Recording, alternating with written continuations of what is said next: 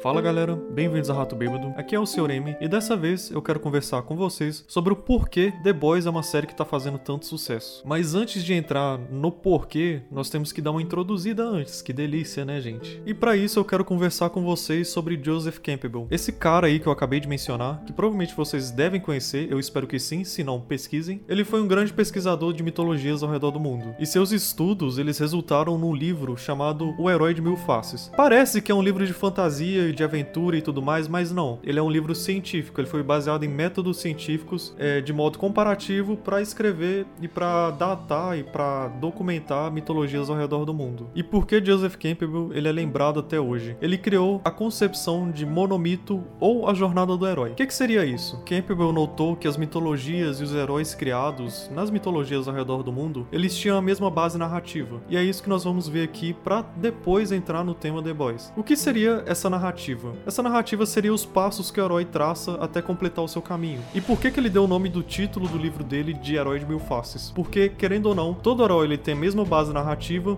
e essa mesma base narrativa constrói milhões de heróis aí ao redor do mundo. E com certeza, quando eu colocar aqui, quando eu falar sobre as classificações de Campbell sobre a jornada do herói, você provavelmente vai lembrar de algum filme ou algum livro que você leu. E como todo bom herói, como toda boa mitologia, a história começa mostrando a vida cotidiana do herói. Como é, como, como ele se relaciona com as pessoas, quem são seus amigos, quem tá junto dele e quem são seus inimigos. Isso é o que Campbell chamou de o mundo comum. É o mundo comum, literalmente, é como o mundo é antes do problema aparecer. E o que seria esse problema? O problema é o item 2 da classificação dele, onde o problema aparece e o herói tem que lidar com isso. Basicamente, esse problema vai ser o que vai dar um início à trama, vai ser o que vai dar o um início pro herói sair em uma aventura ou se aventurar por aí, etc. Vocês entenderam? E como todo bom herói em seu chamado para salvar a Terra ou salvar o seu planeta, salvar o seu local, ele primeiramente vai olhar aquele problema e vai falar: "Porra, eu não tenho condições de salvar o mundo. Quem sou eu?" Ou seja, ele vai começar a duvidar de si mesmo e recusar o chamado. E essa é a terceira etapa, a recusa do chamado. É, logo após a recusa do chamado, geralmente o herói ele vai encontrar um mentor ou alguém mais experiente que ele que já está inserido nesse mundo diferente que ele encontrou. Por exemplo, o Neo em Matrix ele encontra o Morpheus. O Morpheus dá a opção para ele: você quer viver nesse mundo comum seu que tá te incomodando, nesse problema que você vê que tem algo errado, ou você quer ver a verdade? Porque se você quer ver a verdade, eu posso te auxiliar a traçar o seu caminho. E Neo de pronto aceita tomar a pílula vermelha. Esse é um dos principais exemplos que eu tenho porque é um filme muito marcante e que a jornada do herói tá muito forte em Matrix. Sério, se você vê Matrix, vai ver, caralho, isso daqui é a jornada do herói. A gente vê isso também em Star Wars. Quando o Luke ele recebe o Obi-Wan, ele literalmente vai recusar o chamado. Ele vai falar: Porra, eu sou um fazendeiro, eu não sou ninguém. Como eu posso ter um chamado desse tamanho para dar o equilíbrio à força? De cara ele recusa. Mas depois, quando o Obi-Wan vai orientar ele, vai treinar ele, ele aceita o chamado. Então, geralmente, a, a, quando o mentor aparece, quando alguém mais experiente aparece para ensinar o, o, o nosso herói, ele começa a entender o mundo melhor e começa a, a, aceitar o chamado dele. A partir do momento que ele começa a treinar com o mentor dele, ele começa a sair do seu mundo comum e adentrar no mundo novo, no mundo, por exemplo, em Matrix, ele vai sair da simulação e vai para a realidade. Em Star Wars, o Luke ele vai encontrar a força e vai entender a força. Nisso que ele tenta entender a força, ou que o Neo ele tenta entender como é a realidade, por que que ele estava numa simulação, ele vai começando a adentrar nesse mundo novo. E esse mundo novo é, o herói conhecendo esse mundo novo representa a quinta etapa, onde o herói ele vai, ele vai tirar as vendas e ver como o mundo é de verdade. A partir disso, a partir do momento que o herói ele passa a entender melhor esse novo mundo, ele vai passar por vários testes provenientes de seu mestre ou mentor. Por exemplo, o Luke ele tem que encontrar o mestre Yoda, o Neo ele tem que encontrar o Oráculo. O herói ele vai passar por vários testes para ver se ele realmente é o escolhido. E como todos sabem, principalmente quem viu Star Wars ou Matrix, eles são escolhidos sim, então foda-se, tá ligado? a sétima etapa é aquele momento onde o herói ele começa a confiar em si mesmo. Ele começa a olhar para si, ele começa a olhar para o mundo e fala: Poxa, eu realmente posso ser o escolhido. E a partir do momento que ocorre o êxito nesses testes propostos ou pelo mentor ou por algum auxiliar ou sei lá, quando o herói ele vence esses testes e realmente fica comprovado que ele é o herói, que ele é o escolhido, ele encontra a chamada batalha mortal ou batalha traumática que é quando ele vai enfrentar o grande desafio por si mesmo. E não tem muito o que explicar mesmo. Nisso nós entramos na nona etapa, que seria a recompensa. É quando o herói ele vence o grande desafio, o grande temor dele, ele enfrenta os próprios medos, ele enfrenta o grande, sei lá, o chefe lá, o filho da puta, e ele tem a grande recompensa também. É, depois que ele tem, ele, ele consegue o que ele quer, ele consegue a grande recompensa, ele faz o caminho de volta. Ele vai voltar a, a, ao seu caminho para casa. Ele volta a viver o seu mundo comum, ele volta a ser o cara de antes, tá ligado? A partir do momento que o herói volta para casa, ele entra na décima primeira etapa, que seria outro teste onde o herói vai novamente enfrentar a morte, enfrentar seus limites, só que dessa vez ele vai usar tudo que lhe foi ensinado. E geralmente essa é a parte do anime que é foda pra caralho nas animações, que é quando o cara usa tudo que tem depois que enfrentou o desafio e ele não morreu de verdade, tá ligado? É foda pra cacete. E por fim chegamos na décima segunda etapa, onde é praticamente o fim da jornada do herói, onde ele consegue realmente derrotar o mal, derrotar o problema e resolver tudo. Então essa é literalmente a jornada do herói. Você pode ver que isso se repete em vários em várias mitologias, em vários filmes. Isso constrói a figura do herói. Por que, que a figura do herói é tão interessante? Geralmente os heróis, principalmente esses atuais, é, até os de mitologia mesmo, eles carregam em, seu, em sua caminhada uma grande lição. Cada história, cada mitologia, cada herói criado pela raça humana, ele é criado com uma moral implícita a ele.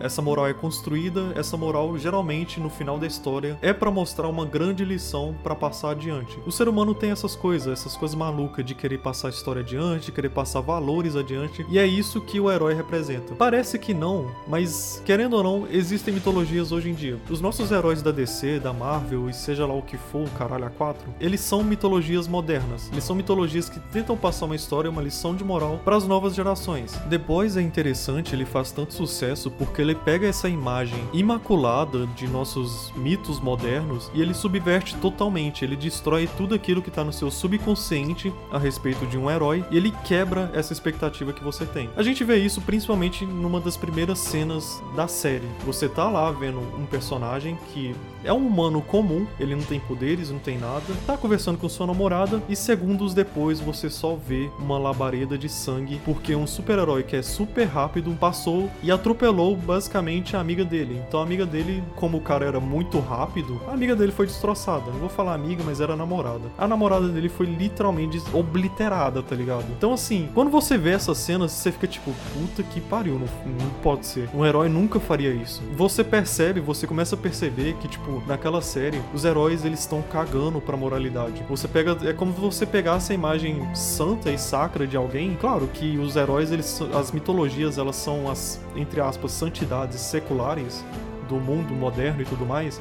É como se você pegasse uma entidade é, religiosa e você subvertesse ela para ela ser uma a maldade em si, tá ligado? E é exatamente isso que The Boys faz. Ele pega e inverte os valores, ele inverte toda a moralidade que existe nos nossos mitos, que são os super-heróis. E ele não faz isso de uma maneira simples, não. Eles obliteram a existência de uma mulher, porque um cara atropelou ela com super velocidade, velho. Você vai virando a câmera, você só vai vendo uma labareda de sangue e, e dentes, tá ligado? E ossos, tá ligado? Então então, assim, você pega esse mito, essa, essa, essa imagem do subconsciente coletivo de que heróis são pessoas com moral é, inabalável, que são pessoas com condutas impecáveis, e você subverte isso. Mas, querendo ou não, existe ainda assim a jornada do herói dentro de The Boys. Só que não é de quem você espera, não é dos super-heróis. É do cara que teve a namorada obliterada. O que que acontece? Nesse mundo, as pessoas veem os heróis como realmente, como nós vemos os heróis. Só que, no fundo, tem muita coisa que é mascarada não só pela empresa, mas como pelos próprios heróis. Eles fazem as merdas e eles tentam maquiar para não sair na mídia, não sair em lugar nenhum. Então as pessoas, até que aconteça alguma merda com elas proveniente de heróis, eles admiram os heróis. Só que esse cara que teve a namorada obliterada, ele vai fazer de tudo para acabar com esses filhos da puta, tá ligado? E é essa jornada do herói que nós vemos. É por isso que The Boys é interessante. Basicamente, o Hug, por conta desse fato da namorada ter sido obliterada porque um filho da puta com super velocidade passou por cima dela e atropelou ela, é, ele começa a sua jornada do herói. Logo no primeiro episódio da série, você vê literalmente a jornada do herói dele. Não completa, porque é uma série, mas você vê até a parte onde ele é recrutado pelo, pelo mentor dele. Ele vai mostrar como os heróis são de verdade. Ele vai chegar pro Hug e falar: olha, os heróis não são esses caras que têm a moralidade impecável que você vê na TV, não. Eles são filha da puta tal. Aí vai mostrando. E querendo ou não, ele vai apresentando esse novo mundo pro Hug. E eu vejo que, sei lá, eu, eu, eu sinto que